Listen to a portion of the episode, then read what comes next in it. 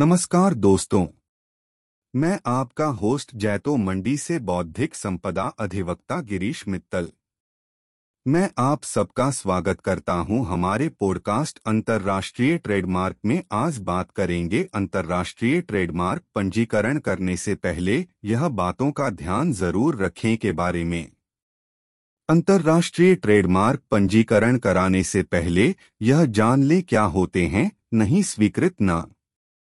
Trademark एक व्यापारिक पहचान होता है, जो किसी ऐसे उत्पाद या सेवा को प्रतिनिधित्व करता है, जिससे उत्पादकों को उनकी उत्पादों या सेवाओं के लिए अधिक से अधिक क्षमता मिलती है।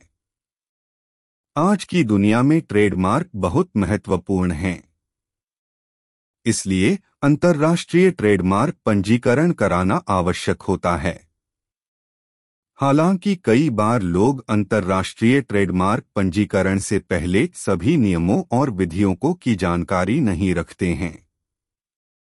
इससे ट्रेडमार्क पंजीकरण से संबंधित कई समस्याएँ उत्पन्न हो सकती हैं।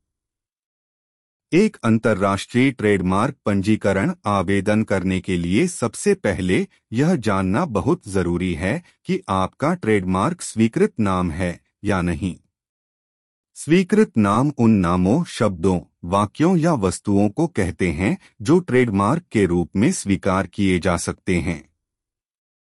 आपका ट्रेडमार्क स्वीकार किया जाएगा, यदि वह अन्य ट्रेडमार्क से अलग है, और उसका उपयोग आम भाषा के सबसे अधिक प्रचलित रूप से नहीं किया जा रहा है। अगर आपका ट्रेडमार्क स्वीकार नहीं किया जाता है तो उसका उपयोग नहीं किया जा सकता है। और आपको नुकसान हो सकता है। इसलिए ट्रेडमार्क पंजीकरण से पहले अपने ट्रेडमार्क का स्वीकृत नाम जांचना बहुत ज़रूरी है। आप अपना ट्रेडमार्क का स्वीकृत नाम निम्नलिखित जांचीबद्ध विभागों से जाँच सकते हैं। ट्रेडमार्क डाटाबेस पता लगाएँ। अंतर्राष्ट्रीय स्तर पर ट्रेडमार्क का अधिकार